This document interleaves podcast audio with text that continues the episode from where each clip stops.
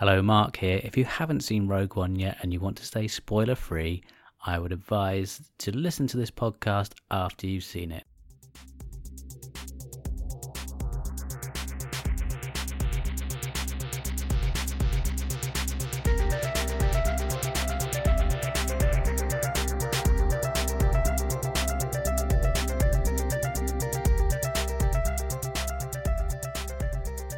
Hi, this is Mark, and welcome to episode 33 of Nerdology. With me today, I have Mr. Simon Brett Hello.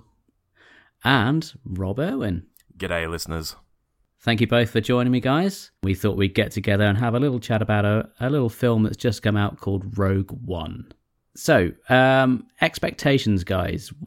When you first heard about this sort of splinter offshoot from the main sort of story, if you like, um, what were your initial reactions? I'll go to Rob first. I was very excited because I was a long time reader of the uh, extended universe novels. And in the extended universe, I particularly liked the novels that didn't concentrate so much on the main characters. I'm thinking of a series in particular called um, X Wing, where Okay. aside from Wedge Antilles uh, and say, say some cameos from the Lukes and Hans of this galaxy, it was generally a new bunch of people getting around in X-wings, having adventures. Um, they split off and had a, another squadron called Wraith Squadron that did a lot of espionage type stuff. And I thought, hey, this could be very similar to the X-wing books and the kind of books in general I like, where it's more about what the the smaller people in the universe are doing, not the dwarves, but the uh, the lesser characters. and I I got instantly excited from that moment. And what about you, Simon? Um, I'm less of an extended universe person. Um, probably down to time. in in as much as I, yeah. I, I adored the films. Um, I used to get the comic, but the comic used to constantly disappoint me. The old Marvel comic. Um, so I kind of just focused on the on the films and maybe the books because I kind of figured that that somewhere along the line it had all gone through. I think as long as it had gone through George Lucas's head, I took it on that that was canon. So um, you know, I, I've never really had time for the extended universe stuff. So I mean, when when, when I first heard, obviously there was the double whammy, wasn't there? Because I think it came through as a whole big thing that that Disney were going to put out these as well as three more actual episodes. There was going to be these films in between as well. So it was it was a heck of a lot to take on board in one go. Um, but yeah, uh, much like Rob, quite quite excited. Um, I kind of hoped it wasn't going to dilute things too much, and that it was going to all be quite Well, cohesive. there is that fear, isn't there? Because I mean, Marvel have done a overall a pretty decent job of, you know, it's although it's a production line, on the whole, it doesn't feel like um, they're going for quantity over quality, and um, I'm guessing that's the sort of template for for what they're hoping to achieve with the Star Wars movies. Mm, I mean, I've, I've I've heard people I've heard people say this production line that Marvel do, uh, and in and in turn Disney, um, you know, literally saying, "Oh, it's- it's this machine that just pumps out films all the time." And I think, I think if you actually watch them, you'll realise that it doesn't really work like that. And and certainly each project is is treated individually, and I would hope the same would happen with Star Wars. I have to say, I've been looking at the reactions online, and they're generally very favourable. I've seen one or two comments about people saying, "Well, this is the movie they wanted Episode Seven to be," um, which I don't quite see so much. But certainly, in in my mind, this is much more going way back. What I think a lot of fans were hoping from the prequels, um, which is a whole other story. I don't know what you guys think about that. I guess I guess what you're saying there, or what they might be saying, is that this feels more Star Wars perhaps than the prequels, Mm, or yeah. the or the Star Wars they have in their head at least, and that's maybe why they would have Mm-hmm. liked the prequels to have been like this, just because it feels more Star Wars. Yeah, I but think, I, I, to yeah. me, to me, episode seven was quite refreshing because for the first time in I don't know how long, I think we touched upon this when we talked about this last time, Rob. It felt like you didn't know where things were heading, and that there was a a certain enjoyment from that. Um, I don't know. I, There's there's um I, again, um, without spending this podcast defending things all the time, I, I, I think one of the big criticisms of uh, Force Awakens was, oh, it's too similar to the old ones, and oh, it's virtually the same story as the as the as the first film, and all this sort of thing. And you sort of think, well, that there is there is a, a, a, kind of a a template of sorts mm-hmm. for the for the for the saga films. They do run in certain cycles. Yeah. And that's that's the whole thing of this mythic uh, long sort of long standing story that's supposedly been told for hundreds of years and from hundreds of years from now that, that, that it will always kind of feel that way the stories will always be kind of tied to that to a certain degree mm. and i think what the force awakens did was it did get things back on track and it also it kind of almost got people back on board and it got yeah. new audience. It got the old audience. It got the new audience. There were a few people who said, "Oh, it should have done all the stuff that they're saying Rogue One is doing." Mm. Well, mm-hmm. that's an awful lot for one film to do after yeah. all this time. That's a lot. That's a big. That's a big ask for one movie, and I think the Force Awakens, uh, for me, as good as it was, it was doing a job. Mm. So I think you know, I think things will will improve from now on, and I think the Force Awakens needed to be what it was in order that we did get Rogue One, and, and that that yeah. did work.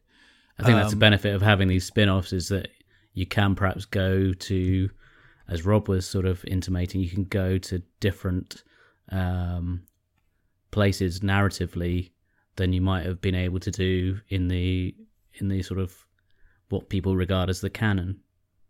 Yeah, the the saga movies definitely have a, a, a feel and a flow. I mean, when we think of the next one, I'm I'm not being spoiled on it at all. I know nothing about it, but you've got to assume the uh, the Imperial remnant will uh, will fight back after they've had their super mm. weapon destroyed. Rey is obviously off to be trained, like Luke was in Empire Strikes Back. There are going to be so yeah. many parallels to Empire Strikes Back. We can already safely say right now, a year out before we podcast about it, probably it's going to be a bit like Empire Strikes Back, and that's not a surprise. Although some people mm. will act very surprised when it happens. yeah, I mean, nobody's complained about the amount of limbs that are getting chopped off, have they? I mean, that was no. There's an inconsistency there now. I think of it. You mm. know, those things have always been happening. The, the, the, all the little lines that come out. I have a bad feeling about this. You know, which was which was a brilliant moment in Rogue One. Mm-hmm. Um, I mean, there's a lot of fan service in in that movie, um, which for the most part I quite enjoyed there were the odd one or two. I thought, ah, oh, feels a little bit kind of shoehorned in, but on the whole, you know, it, I think it worked. Which which ones do you think were shoehorned in? For me, if any of them, it was possibly the fellas from the cantina in A New Hope popping mm-hmm. up and running into them in the street. Well, on, upon leaving the screening, me and Simon went to a, a midnight screening, um, and I had to be at work about half an hour after that. So that was probably not the best idea I've ever had. But uh, um, I mentioned as we were sort of having a bit of a chat, I think we were both quite positive. Um, we were talking about one or two little things, and I, to me, it seemed, I don't know, with C3PO and R2D2 having made their little cameo, I know they've been in every movie, so there's that sort of continuity that perhaps people are expecting, but I wasn't sure that was really necessary.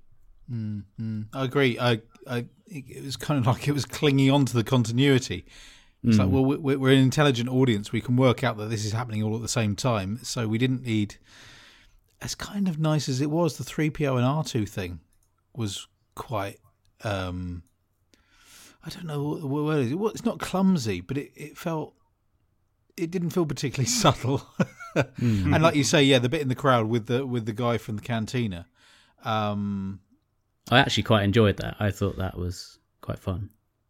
Yeah. Oh, yeah. yeah. it was fun and it was surprising. It was like, oh, look who they've put in. But uh, later, after I thought about it, I thought, did they really need that? Oh, I don't know. Whereas other fan servicey things, perhaps like having Grand Moff Tarkin in there so extensively, was um, was a little different. Mm, so I'm mm. just intrigued to know um, the the two of you. Were you sort of um, relatively spoiler free going into this, or had you had plot points ex- explained to you before um, going into the theatre? We start with Rob first. I deliberately tried to be as unspoiled as possible. Um, I'm not one of these people who are like, oh no, I don't want to know anything. You know, if I had learned mm-hmm. something, uh, fine.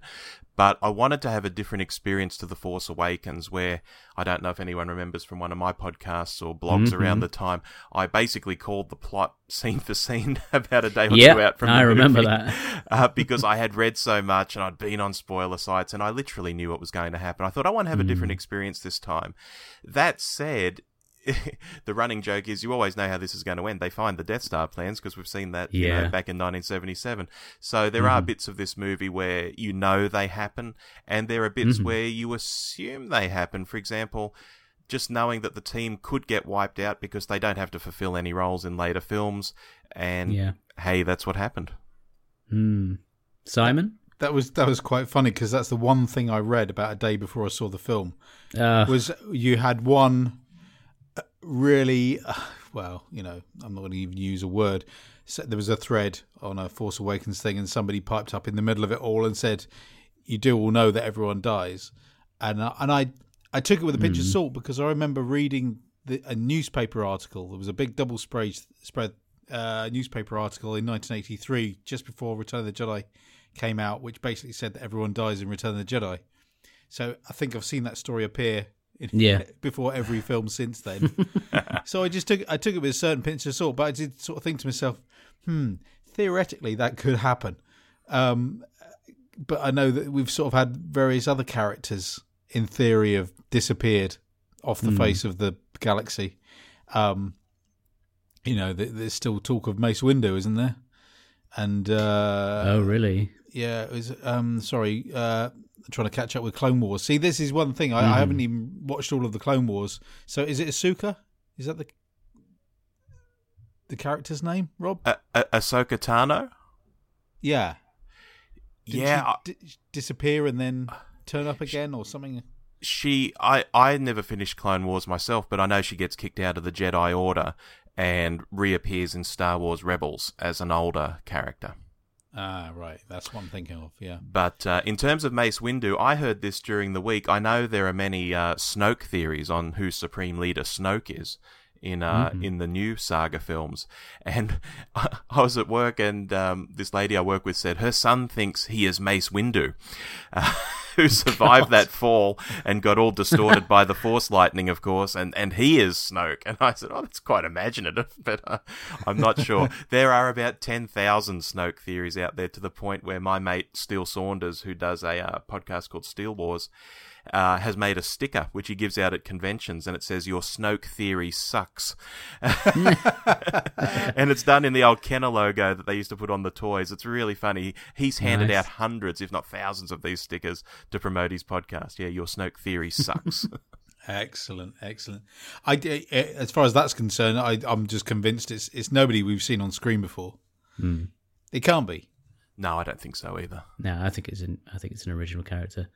But the the the, the kind of spoiler thing came to my mind because um, I suppose in the back of your head, it's he's got to crop up somewhere. But it was quite a surprise to see Tarkin pop up um, early on in the movie.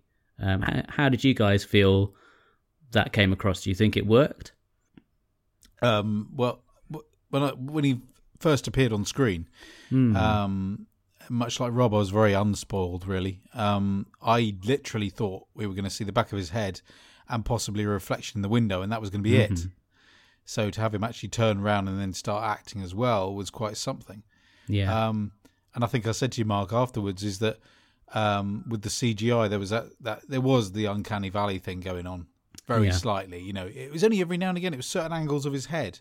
Certainly, the movement was very good yeah. because a lot of the time the lips in CGI are, are almost too smooth, mm. aren't they? They don't quite. I think they pulled it off really well. I thought. I think they did. I actually found the voice more distracting than the face. Hmm. Mm. What did you um, think, Rob? Yeah, look, I I was blown away by it because I had been thinking leading up to the film that he would be essentially replaced in this film by Ben Mendelsohn's um, character. Mm-hmm. And that's why the Ben Mendelsohn character was in there as director Krennic. He'd be in charge of the Death Star because, hey, well, they can't get Peter Cushing anymore, so yeah. it's Ben Mendelsohn.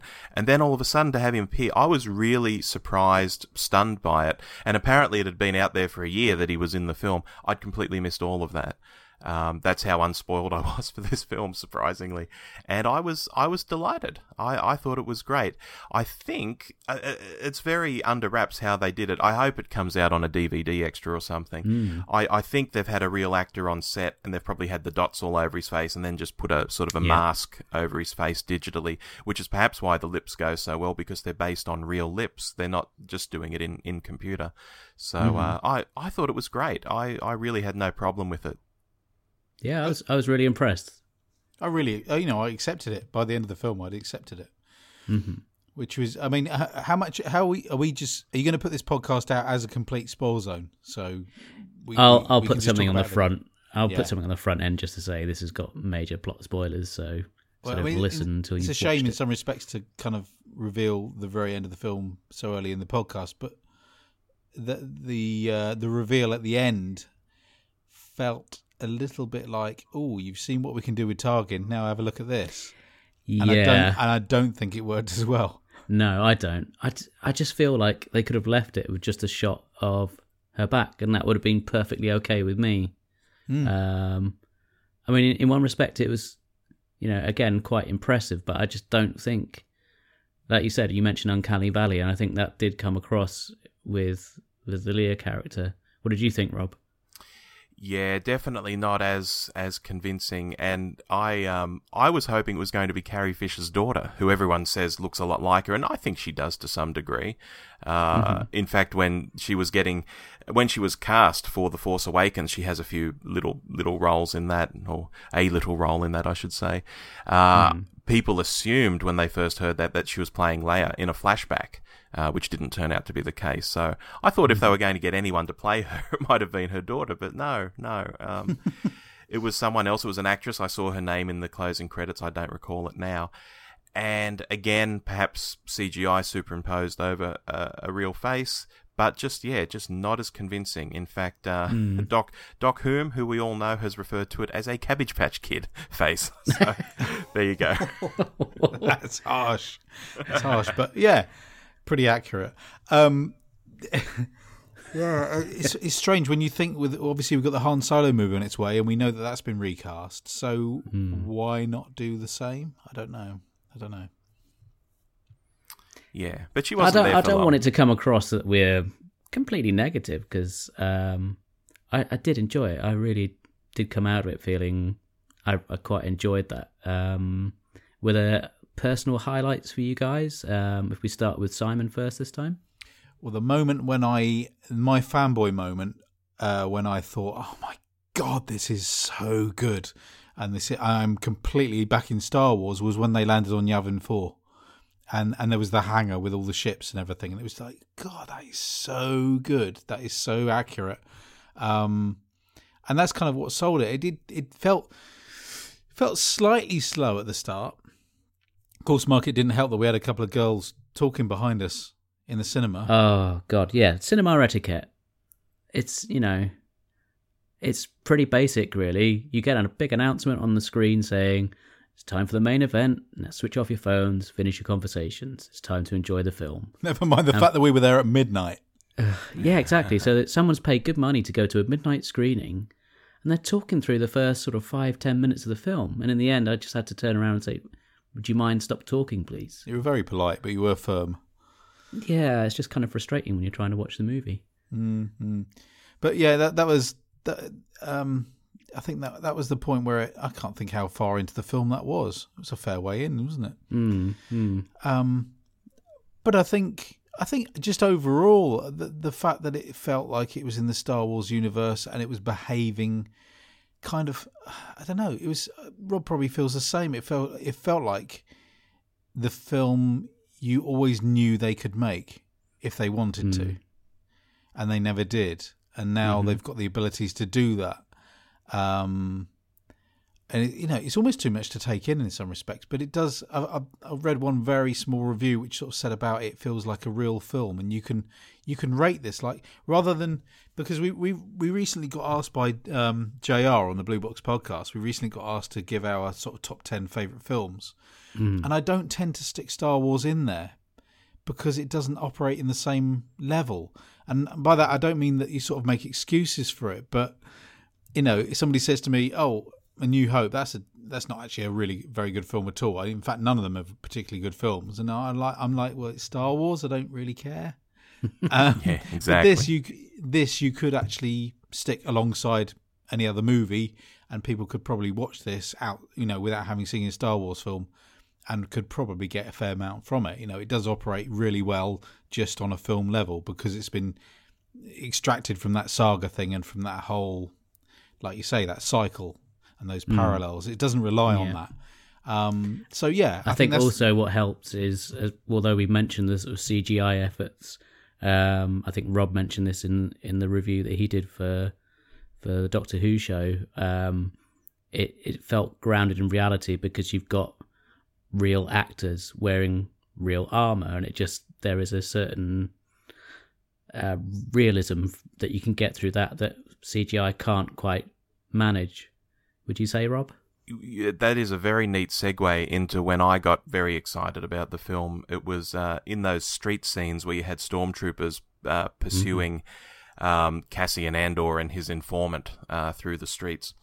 And I thought, holy hell, this is the original stormtrooper armor on film again, and it's for real.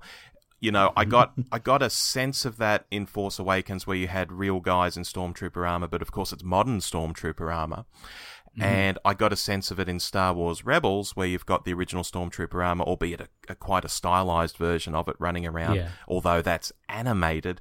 But here, finally, at last, the original armor for real on screen. I was like, oh, this is great. This is great. And then, of course, that continued all through the film, the Yavin scenes, like Simon mentioned. And, and of course, when all the squadrons report in at the end of the film, and there's Yeah. blue and gold and red uh, squadron, I was like, oh, wow. And yeah, just, I've said it before today, but again, it was just pornography for me as a Star Wars fan. Just utter pornography.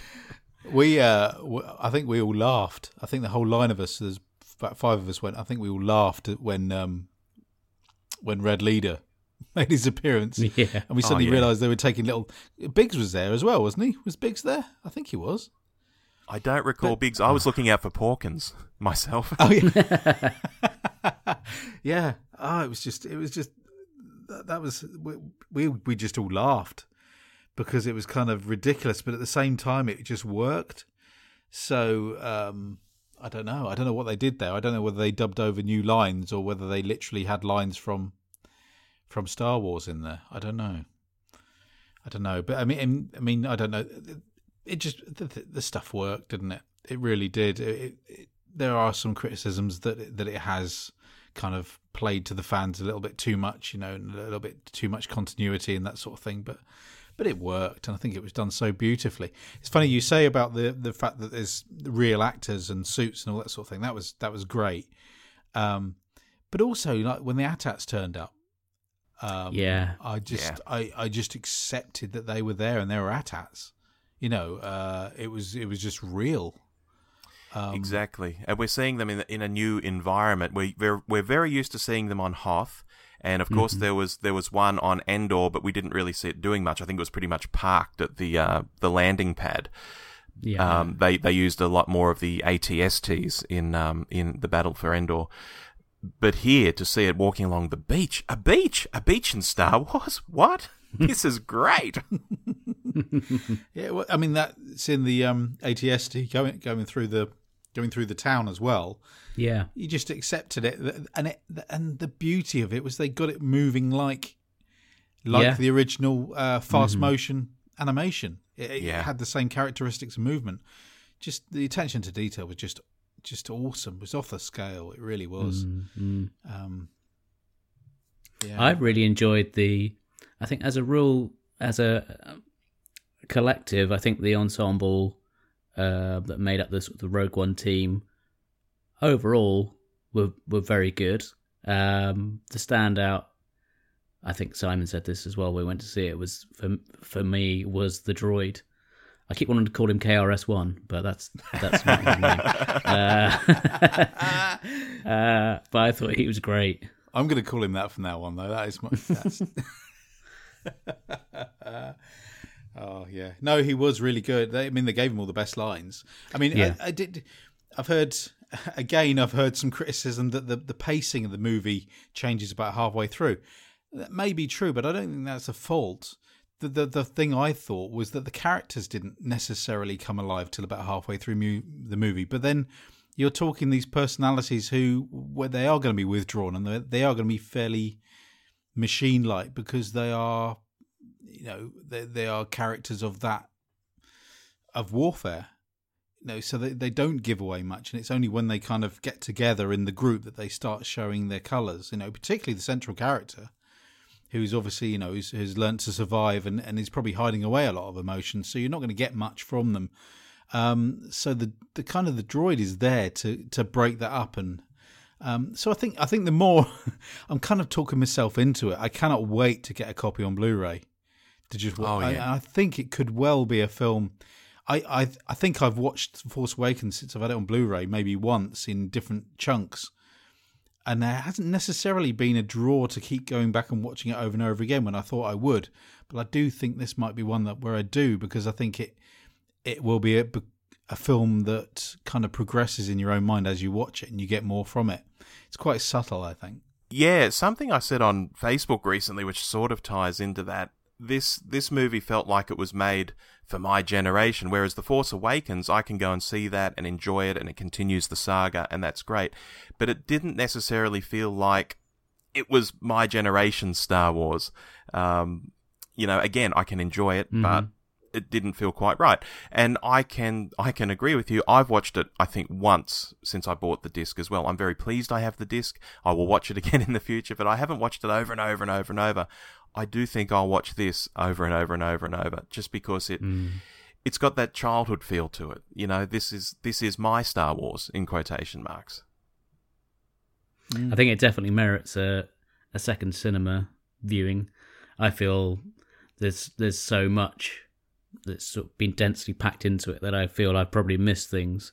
Uh, and I I really would like to go back and just watch it again and, and really try and take it all in again probably in a slightly more awake state as well, which would probably help.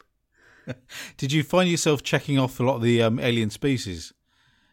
You know, uh, yeah, twi- yeah. There's, there's Twi'leks in there, wasn't there? And um, mm-hmm. uh, uh, the squid heads or whatever they are. What are they called? Mm-hmm. Rob, would you remember? Oh, I always colloquially say squidhead myself. oh, right, okay. I can't remember the called. They live on the same planet. the calamari the, or something. They they live on the same planet as the calamari, don't they? I think they live they do. water or something. They do, and to my shame, I can't think of their name. Oh, that's terrible. you bad fans. it begin, begins with a Q. No, oh, I can't remember. Uh, Quar- are they Quarren? Quarren. Quarren, yes. there it. we go. There we are, yeah.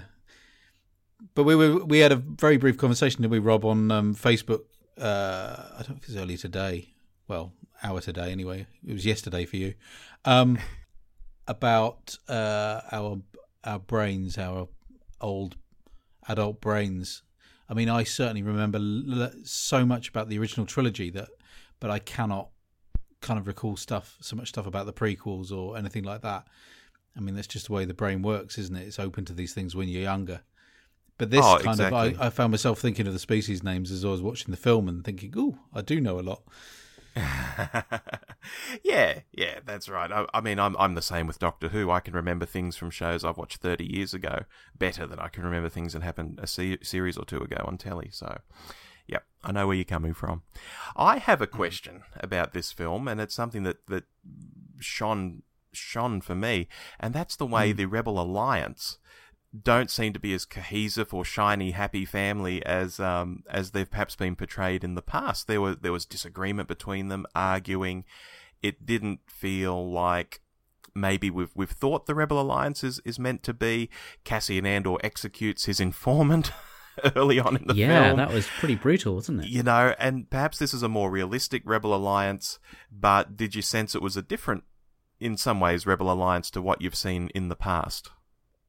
I think um, maybe it's my way of trying to retcon it, but to me it seemed like they were a bit more raw and ragged because they hadn't really scored a really big victory. They probably have in in Rebels or whatever, but um, it perhaps they uh, perhaps a bit more together. um, in A New Hope because they've actually managed to get hold of these plans, and it feels like the tide is turning a bit. But yeah, they do seem a bit disparate and not necessarily cohesive as a as a force at this point. I think I think I think you've hit the nail on the head, Mark. I think that what is so clever about the plot in this film and uh, the things that it makes sense of from the original Star Wars films, that th- this was a sequence of events that this film sets off. So Star Wars is literally the sequel to Rogue One, um, yeah, or, or, A New Hope. Um, it, it's it's almost like the Rebel Alliance become focused because all of a sudden this sequence of events kicks off uh, with you know uh, the plans being grabbed and you know they're trying to fly across the the galaxy to get the plans to the Rebel Alliance and and they manage to catch the ship and that's the beginning of A New Hope. Um, but that's all started with this film, so there's not a lot else the Rebel Alliance can do apart from pull together and make sure that that happens. Um, all of a sudden, they've all got to pull, you know, pull together and, and make sure that they destroy the Death Star, essentially. Um, and I guess that's why they feel so much more polarized in A New Hope. I mean, that yeah, like you say, that's retconning it. It's but it, but I think uh, I think Rob's right. I think it's a very different Rebel Alliance from what we're, we're aware of. It's a far more uh, mercenary um, and disorganized and fractious thing um, which is, as you say, is probably more realistic and makes for a meatier story, certainly, and certainly meatier characters as well. On the uh, subject of characters, what did we think of the uh, the main bad guy, um, who I've already forgotten his name, going back to what Rob was saying about being able to remember stuff from uh, this 30 odd years ago? Orson Krennic. That's the chap. Well, I'll, I'll jump in first, being the uh, the Australian here, played by an Australian in the form of Ben Mendelsohn. Mm-hmm. Orson Krennic is a fantastic character. My wife is absolutely in love with him. She she came out of that film and said, you know, she's American, so she said, you know, I need I need some action figures of, of that guy. I, I need some action figures. And I'm like, okay, I'll get you some action figures. Uh, she goes, he looks pretty good for an old guy, don't you think? And I'm like, yeah, yeah, he does. He's he's great.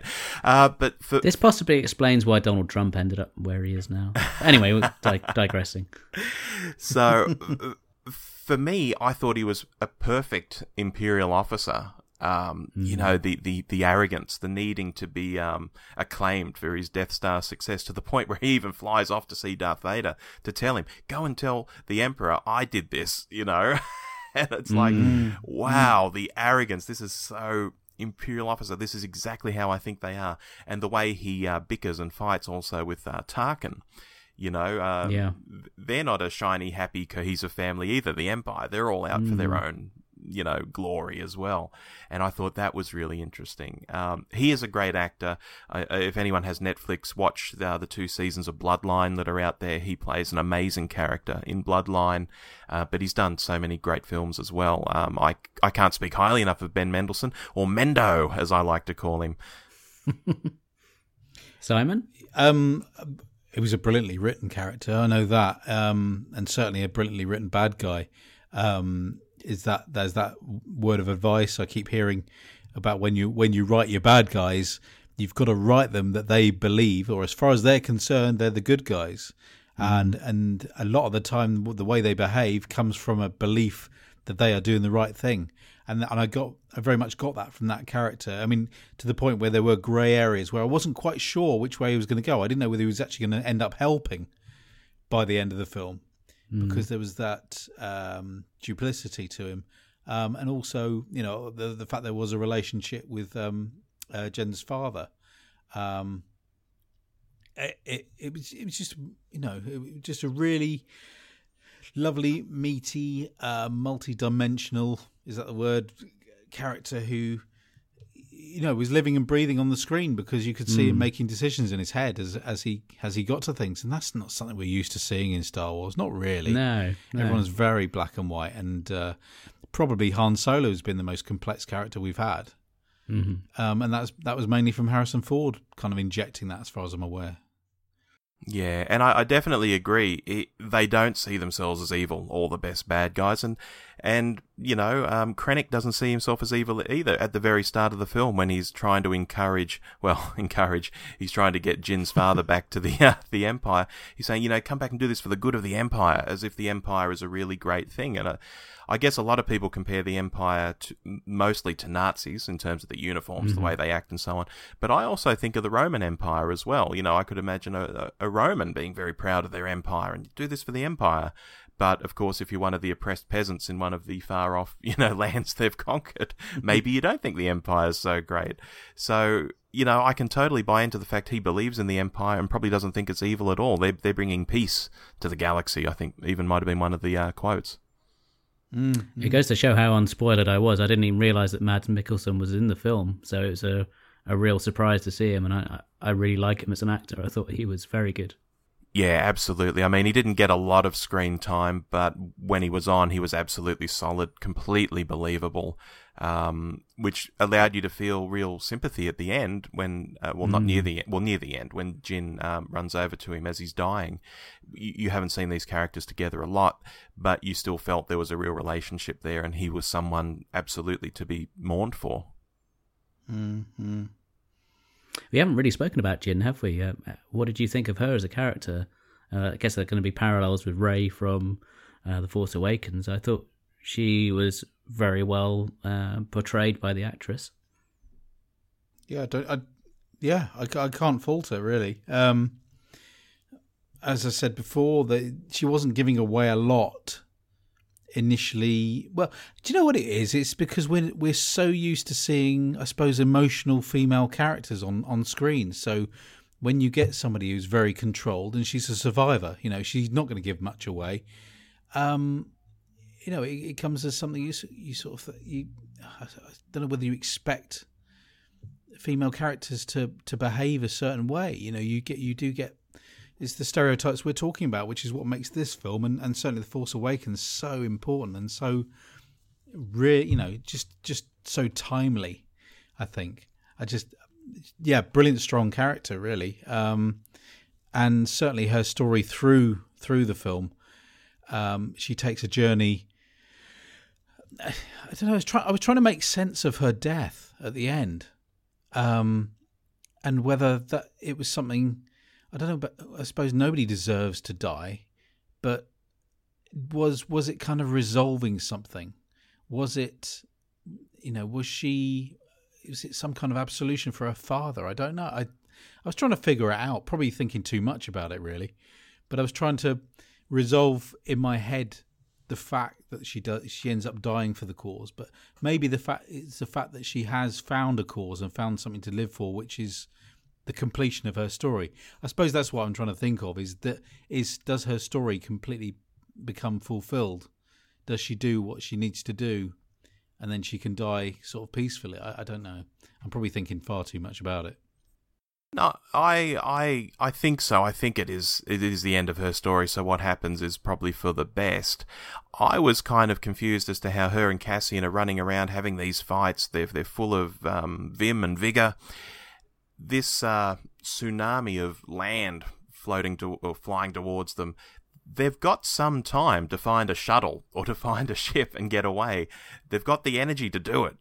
Um, but they just sort of sit down on the beach and think, oh, well, we're stuffed, uh, you know, and just wait for it to happen. Uh, it seemed slightly in trying to draw out the moment, I think they they made it last too long and was making me think just just get up and find a shuttle.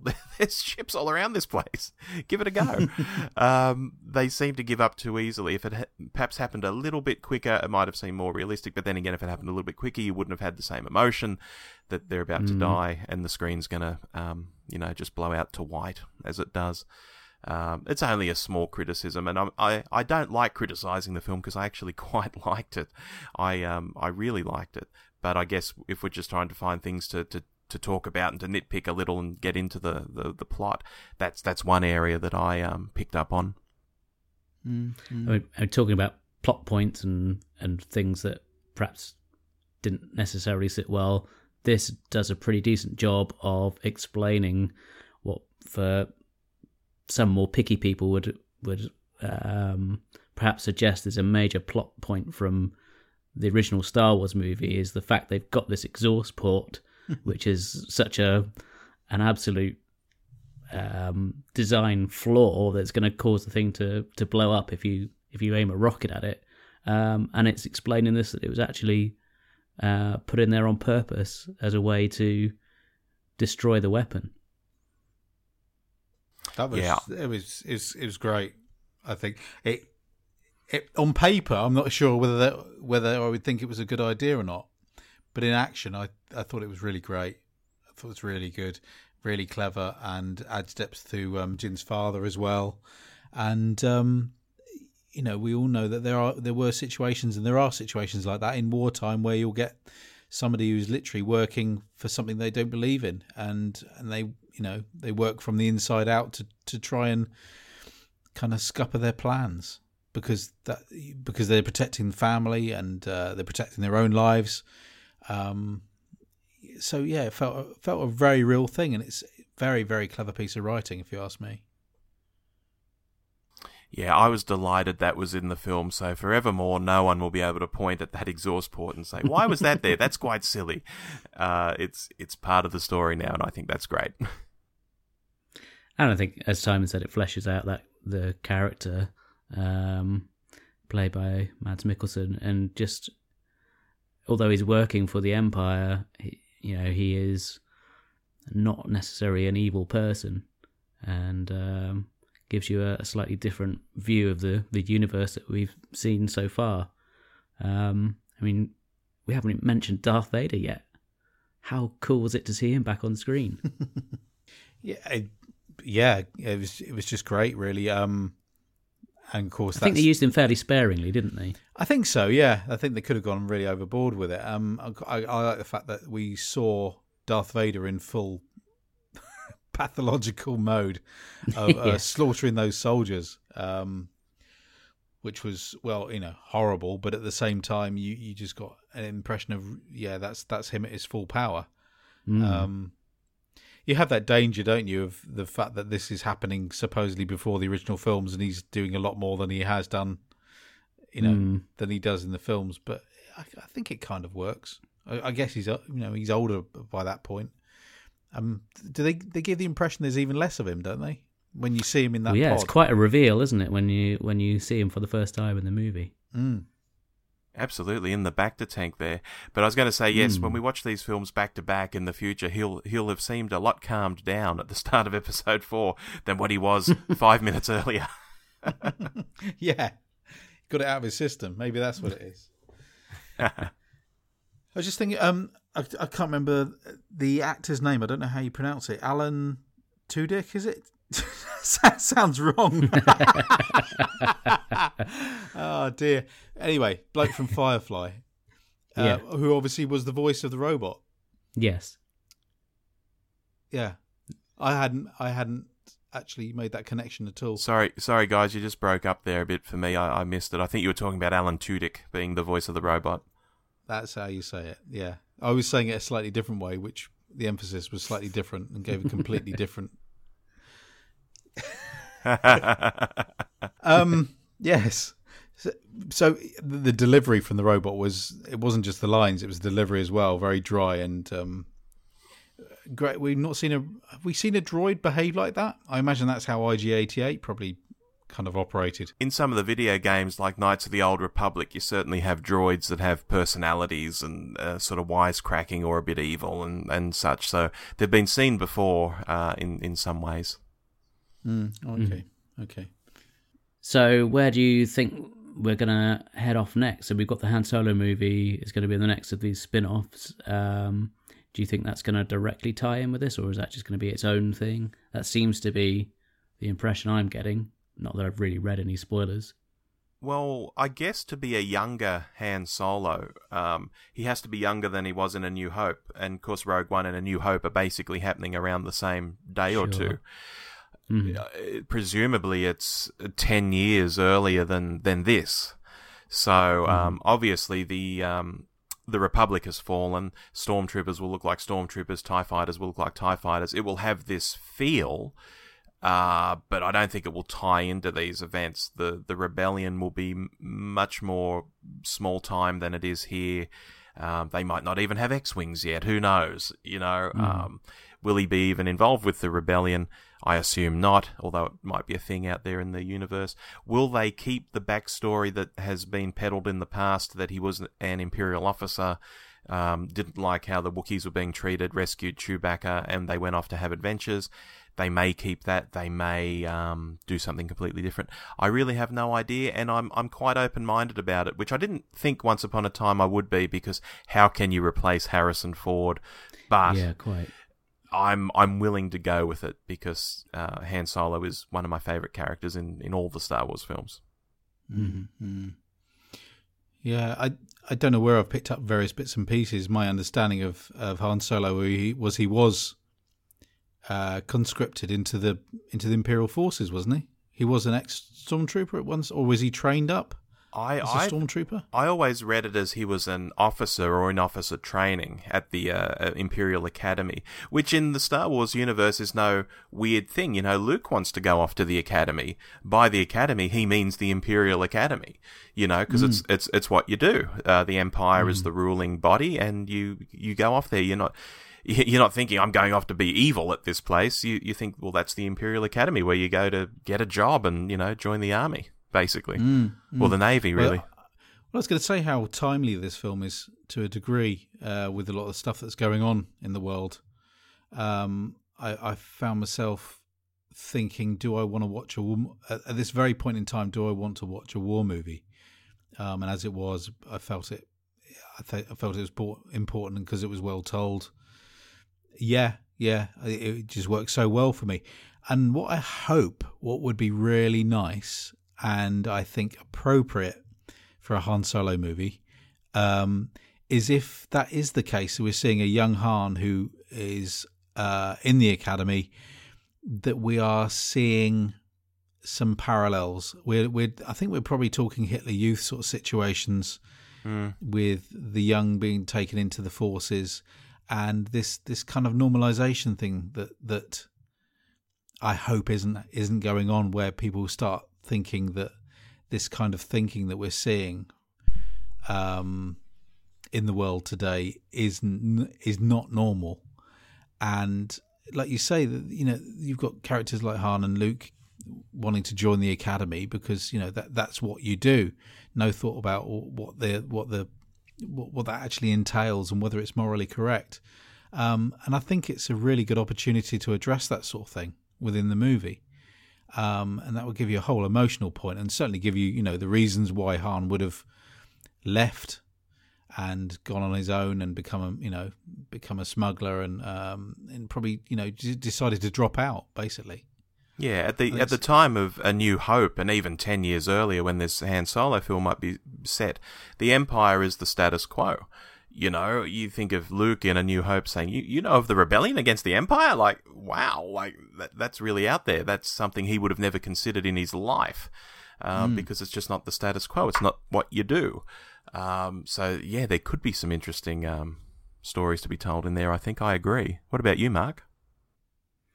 Yeah, I think it's um, the fact you've got these two um, streams of movies coming out. It's kind of it's very clever from Disney's point of view in terms of they're trying their best to to please everyone, and I think certainly my take on uh, certainly Rogue One is that it's primarily aimed at slightly more mature fans, shall we say?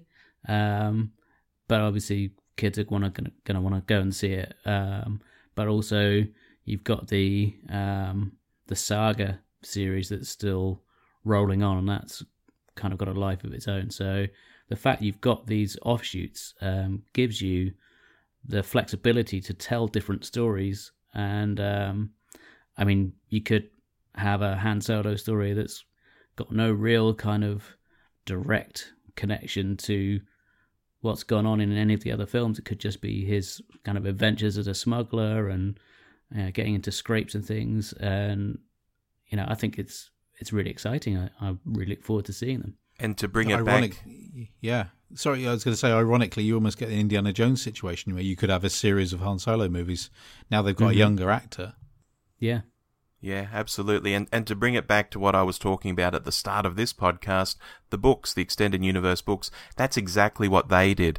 You had different stories being told. There were ones where the big three characters were in there. You had ones like Rogue Squadron where it was lesser characters. You had ones that did different things and took you to different places. And reading the extended universe as a whole gave you a feeling that I think people will now get through the films as we have both the saga films and the anthology films, and it becomes this much bigger, wider, more diverse universe where loads of stuff happens, and it's not just about what the Skywalker family's up to this week. hmm Mm-hmm. I was going to go back to how did you feel about things like the the um oh were they called Death Squad troopers? Is it the Death the the black ones? Yes, the new look black that suits. walk around with Orson Krennic, uh, I think they were calling them Death Troopers or, or something along those lines. Yeah, I when things like this get introduced, I think, oh, I've not seen them in, in A New Hope, so how do they exist here and not there? And my brain goes a bit funny. But once I get over that hurdle, I thought, oh, that's a pretty interesting design. They're similar, I guess, to what I think they called Shadow Troopers in some of the games, which were basically stormtroopers painted Mhm. black. Um, Yeah.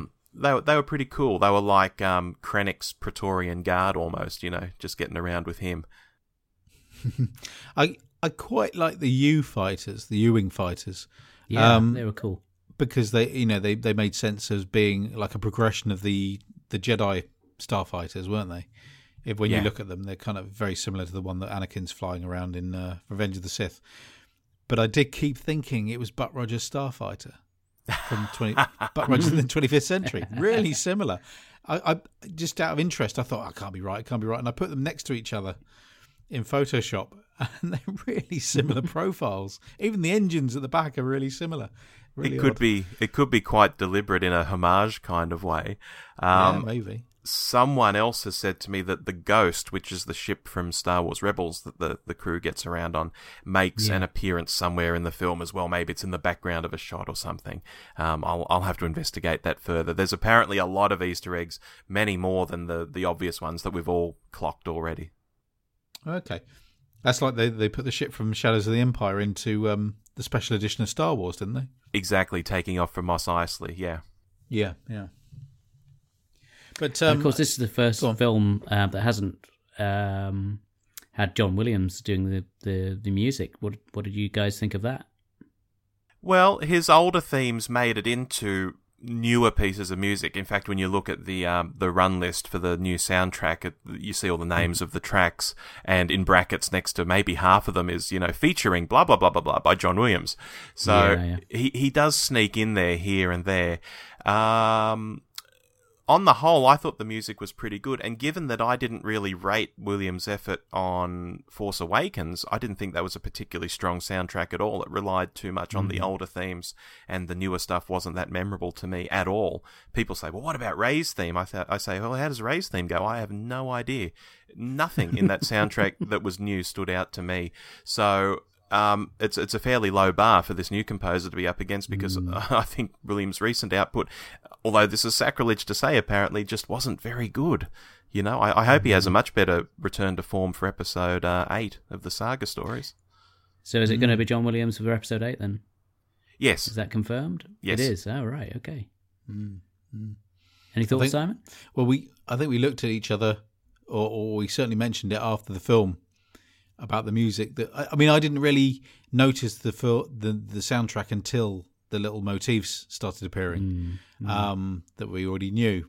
But I think we both mentioned afterwards, because of course we didn't have the crawl at the start, did we? We didn't have the yellow No. writing going up the screen, which was really interesting. The fact they went straight into the action, which I loved, um, and there was no big uh, delay at the start or anything like that. And of course, the title came up, and then there was that really weird, almost like K-tel does Star Wars, uh, where it was it was just like a it, it was just like an, a slightly altered Star Wars theme, you know, where you know where they where they make the, they come up with these themes on um, on comedy shows where Yeah, it's just supposed to sound a bit like No. Star Wars, but it isn't Star Wars. Yeah. yeah, The we're not breaking wasn't James copyright. Last. I'm just checking that. Yeah. Sorry, Um, Rob, I interrupted you. No, no. lovely, lovely bits of music in the um, in uh, oh, what planet were they on? Oh, I'm trying to think. You know, in the town, there was all that music in the background, which kind of reminded Mm. me of um, the cantina and Jabba's Jabba's palace Yeah, going on in the background. Yeah. That's the stuff I love, where it Mhm. does literally sound like another planet. Before they started introducing awful soul and um, I don't know, Mm, you know, the special edition stuff they put into Jabba's palace. yeah, yeah. That was an unusual choice. Mm, mm. I like to, you know, the space jazz. I mean, yeah, of course they listen to space jazz. but um, you know, are we going to get more Ewok spin-off films? That's what I want to know. Oh, I've just remembered something else I really liked in the film was the inclusion of Bail Organa, Oh yeah, yeah. uh, Jimmy. I can't remember. Jimmy his- Smits. Yeah, yeah. Yeah. Um, that immediately ties it into the prequels, which is going to shut everyone up. And it's like, yeah, the prequels are canon. Thank you very much. hmm I thought it was, he was a seriously underused character in the in the prequels. If you ask me, he could have been really, you know, have a lot more to do rather than just be uh, Yoda's taxi driver. Yeah, he could have done heaps more. Obviously, he didn't get to do much in this one, but there were some nice lines about him knowing a Jedi or, who could possibly help out. That was Mm, nice. mm. Uh, then, of course, he's like, "I'm off to Alderaan." No, no, bail! you really don't, Don't. want to go there. Come back. I know. Yeah. no, we. I think it's fair to say we, we really enjoyed it. I know Rob, you you like to rate things, don't you? And I think you gave it a, an eight out of ten. I gave it a very solid eight out of ten. That's right. I came home and Mhm. recorded a, a very bleary-eyed uh, video for you, uh, not YouTube for Facebook. You know, ugh, give it an eight out of ten. Good night. You know, I'm out here. um, and and I stand by that. It's not a perfect film, um, you know, but what film is? You know, and I, I don't Mm. even really like putting a rating on it to be honest. But if I had to, it's it's a solid eight out of ten. It's a great film. I enjoyed it very much. It's um, how I imagined battles to be in the Star Wars universe when I was a kid playing with my toys. You know, Mhm. it um, it ticked all the right boxes for me. Thumbs up. I think one of Simon, my favourite quotes of Simon's when we've done the Blue Box podcast together is he's talking about music and he'll he'll say that the uh, often the eight out of ten uh, albums are uh, are the best ones. That's exactly what I was going to say. Yeah. And it's the same with films. I, I think I, I can't really think of a perfect film. There's probably there are probably perfect films that are highly rated in general. You know, where people just say, "Oh, it's just a brilliant, perfect film." Like a lot of people say, "Back to the Future" is a perfect film, isn't it? Supposedly, um, it's a great film. Um, but no, I'm completely with Rob. Eight out of ten is is about right. I don't think it's a nine Yeah. out of ten, which suggests that it's near to perfect perfection, because it it it doesn't it doesn't kind of scream from the rooftops. So what I love about it is that it is subtle when it needs to be, Yeah. um, and it's a you know it's a slow burner in that respect. And I think you know as Rob said, we're, we're going to come back to this and watch it again and again and again. yeah, We'll probably get a lot more out of this film than than most Star Wars films, really. Um, it's a really solid film. Just you know, it delivers on everything you expect. Yeah. a little bit more. Yeah, absolutely. I mean, who wants to hit the top anyway? You know, if we're going to get more of these films, and as you say, it, you know, maybe we'll get some more sort of comedic films. Um, we'll get some. I hope we don't get too. I hope we don't get the Deadpool of Star Wars films. I really do. I, I, I hope that there is a a kind of a level maybe where the Marvel films hit, where they're not too gruesome or anything like that. I think. I I think, think this, Disney would would have a pretty uh, firm hand on the tiller when it comes to making decisions like that. I can't imagine them yeah, going too far off. Because I was convinced I saw a stormtrooper's leg come off in one of the explosions, and I don't know whether that was just the way it was filmed.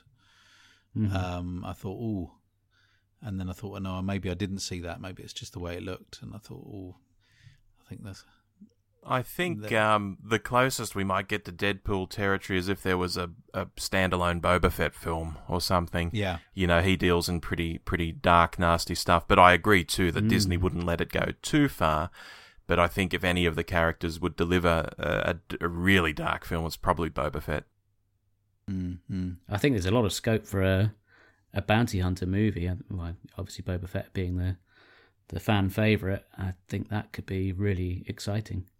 Yeah. So it'd be be cool to see what they can come up with. mm, mm, absolutely. As long as we're not going to get a Leia movie, Wh- Which I would like if they if they cast someone else, but if she's going to walk around with a plastic head all the time, I'm not sure it's going to work.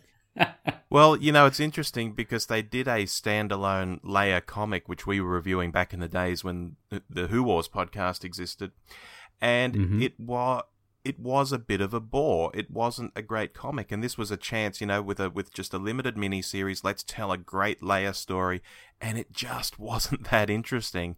So, you know, it does give pause for thought with how they should treat someone like like Leia.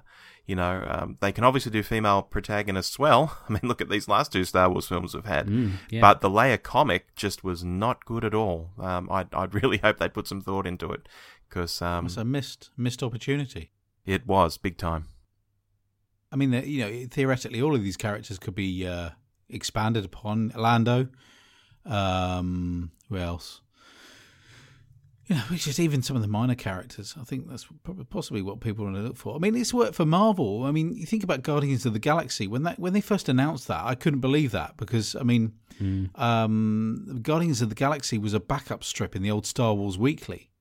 Um, completely different lineup. I think you um, and the original Star Lord strip was in Star Wars Weekly as well. That's a nice little segue, isn't it? Um, but to take some of these sort of slightly unknown characters is a lot of the time is more interesting than going for the big guys. So Well, I know a friend of the show, Ben Schneider, will be desperately hoping for a Dengar movie. I was just going to say Dengar. Yeah, yeah. Well, speaking of Lando, he will pop up in the young Han Solo film, so he's Yeah. he's, he's covered off there. That's uh, that's Isn't it for sure. Don Glover they've got to, to play him?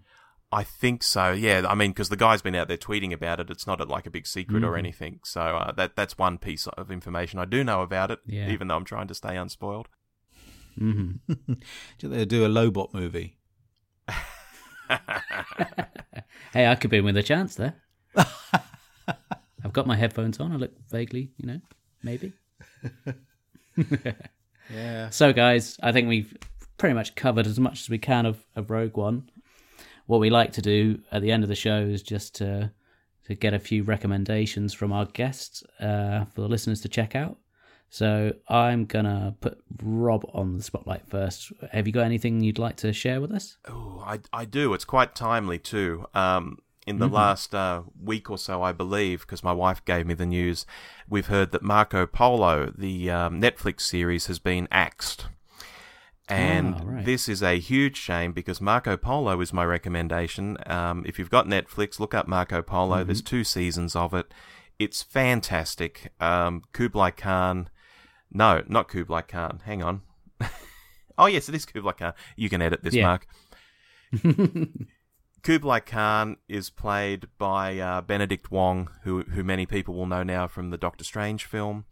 And you have Marco Polo turn up as a young Venetian. He is played by an Italian actor. And unlike the Hollywood trend to uh, to cast people of uh, not the correct race in these roles, this film is packed to the rafters with Asian actors because they're they're they're up in China. It's fantastic. It's all in English. Um, you know, I sometimes wonder whether people think, oh, that might be a, a foreign sort of production. It is made overseas, but it is full of people speaking English, great storylines, um, and it just never took off. Maybe the first Yeah, it's a real episode or two is a bit slow and doesn't draw people in, but by the time you get Mm-hmm. halfway through the first season, by the end of the first season, you're loving it. I love the second season, but now it's all canned and that's a that's a great shame. It it um, apparently resulted in a two hundred million dollar loss for Netflix. Wow. Um, so I must admit, it's on my to watch list, but I haven't got around to watching it, so it's all yeah, my fault. yeah. Look, my wife and I loved every minute of it. It was a huge co-production. The Weinstein Company and Netflix. It should have done big business, and it just didn't. And it's so strange because it's like it's like Game of Thrones, but real life. Um, you know, uh, what can I say? And Simon? I'm gonna. This isn't so much a recommendation. Well, it's a recommendation in as much as we've got the brand new Dirk Gently series on Netflix. Mhm. Um, and admittedly, I've only watched the first two episodes. I think. I think I've just started into the second episode. Okay. And I was just going to recommend people to kind of leave your expectations at the door. It's another one of those. The amount of Douglas Adams fans I've seen ranting on Facebook saying this is an insult to Douglas Adams. Uh, it's nothing like Dirk Gently. It's nothing like the books. Blah blah blah, all that stuff. Um, Mm-hmm. It was never going to be that. Um, and the way I see it is they've taken the Dirk Gently character, picked him up, and plonked him in, in, America. And again, going back to the violence, it's a little bit too violent for my liking. I don't, I don't actually know why it's quite as bloodthirsty as it is because it kind of doesn't sit right with the Douglas Adams humour. And there's me saying, "Oh, it should be more Douglas Adams," but I think because you've got this character in the centre of it all, who is, I think he's pretty much behaving like he does in the books in some respects. Mhm. Um, it does, it kind of doesn't sit right with the other stuff that's going on, but it is quite nice in that he's kind of this little play, this little um, kind of place of calm in amongst all this kind of violent chaos that's going on around him. But what I was going to say was that just approach it um, with a clear with a clear mind and let it be what it wants to be because I think it actually works really well. And some of the writing is just amazing. Um, and I think some, if again, without courting uh, kind of severe opinions on things, if you're a fan of kind of the fast and quick and all over the place kind of Steven Moffat style of writing, then I think you really enjoy it because it is incredibly complex, but it's really quite beautiful in places. I think I think as far as the writing's concerned. So I'm hooked, and I'm going to keep keep watching it. Um, but I do think it's a it's an animal all of its own. I don't think I don't think you're going to do yourself any favors by expecting it to be the Dirk Gently that you know and possibly you've seen in the on the British television program. It's it's a different thing altogether, but that doesn't mean it's a bad thing. I think it works really well. And of course, features Samuel Barnett, who is my choice for the next Doctor in Doctor Who, has been for about five years, by the way. Um, I try and say this on every podcast and write it in every place I can, so that when it Have finally you got some money on at happens- the bookies? well, I should. When it finally happens, I can point back to all these places and say, "Yes, see, told you, told you." Um, I, I have even told Samuel Barnett he should be the next Doctor on Twitter. He wrote back and said, "Wouldn't that be dreamy?" So, um, you know, I've already Well, put the thought heard it in here his mind first, as well.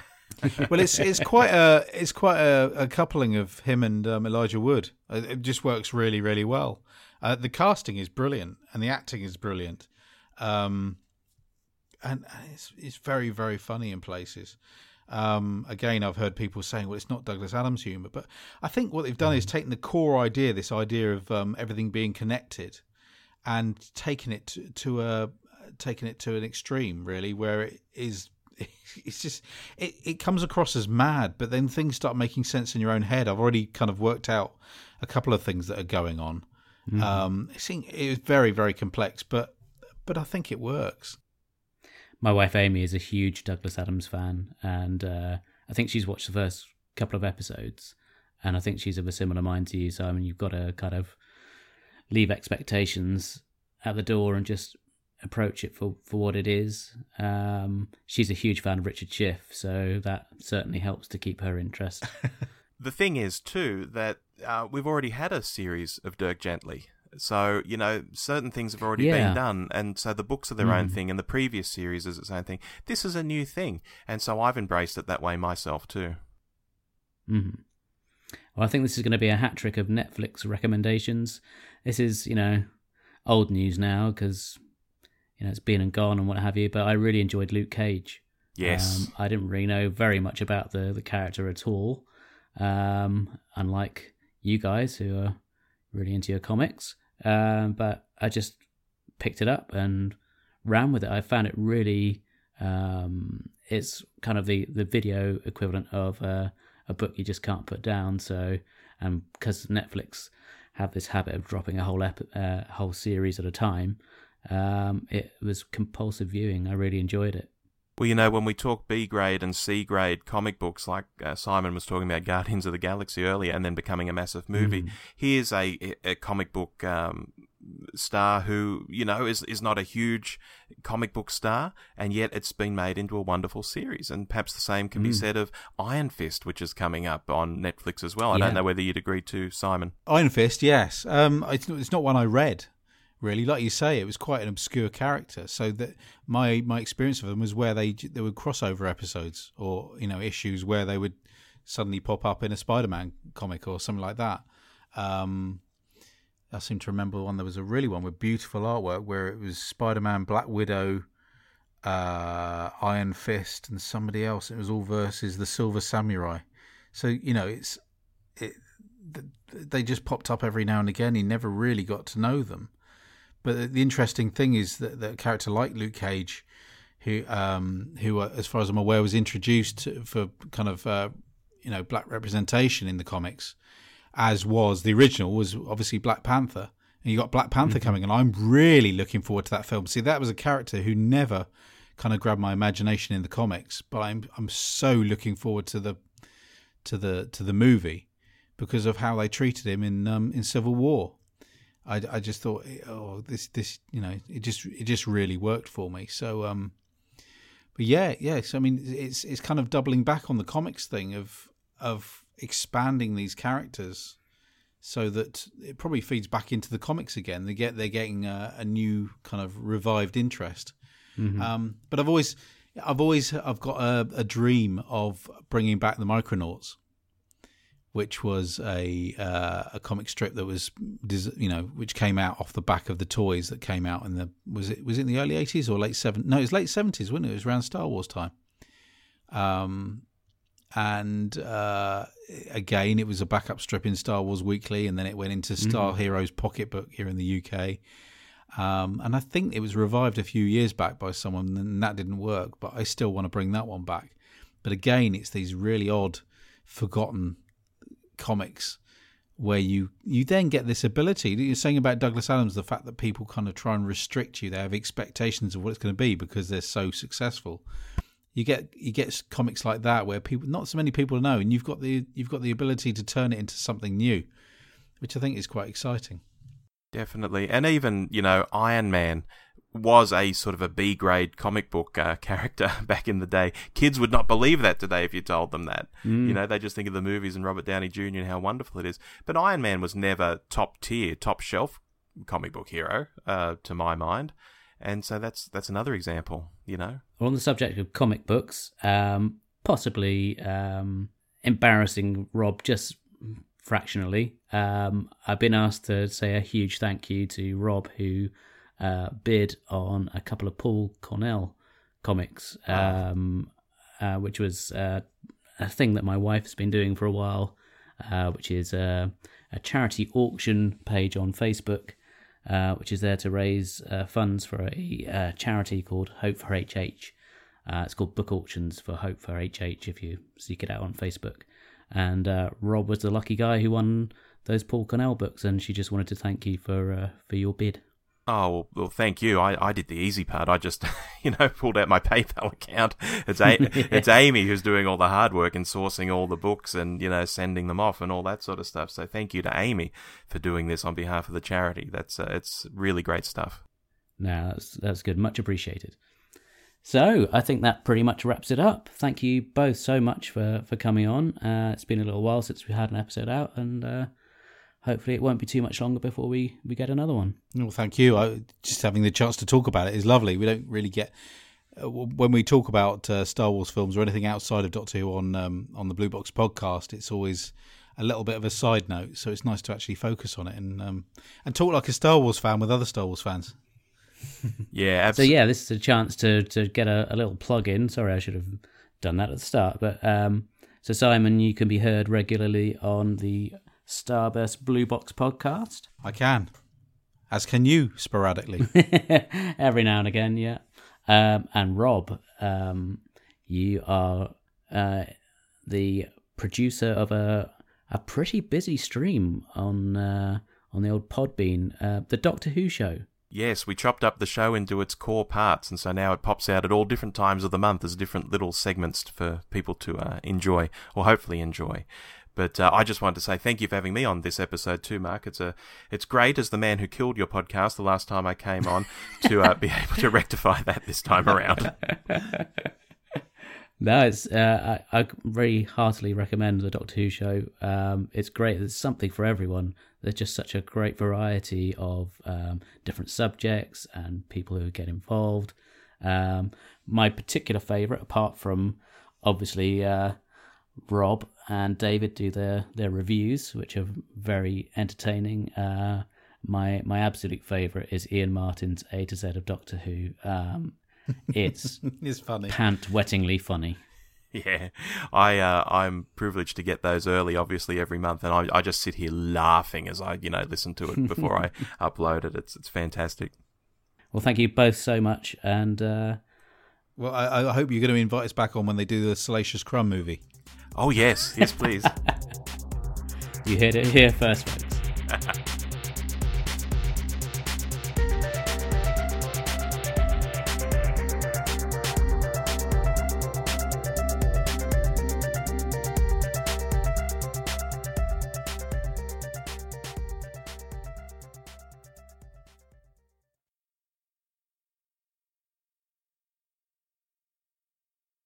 Brilliant. Thank you both. Lovely. Thank you so much. Well, that was great. Have a good fun. day. Have a good day, Rob, and Yeah, sleep well, yourself. Mark. yeah, I'll try. Yeah, it's all in front of me now. It's just gone 10 a.m. I've got a whole Sunday to, to do stuff. It's fantastic. I, I did really well. I did the whole podcast without taking issue with Australians seeing Star Wars before us. It's because they live in the Yes. future, Simon. It's not right, you know. It's great. I can't. I can't. In, in the old days, though, you you could you could take ownership of it because it, most of it was filmed in Pinewood, but you can't do that anymore. No, no, not anymore. No, no. Well, we, we we could take ownership of two of the prequels, but we didn't want to.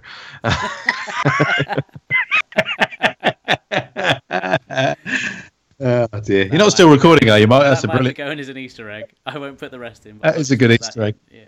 Yeah, Yeah. Lovely. Thank you guys. Thanks, everyone. All right. Take care, guys. Bye bye. All right. Thank you.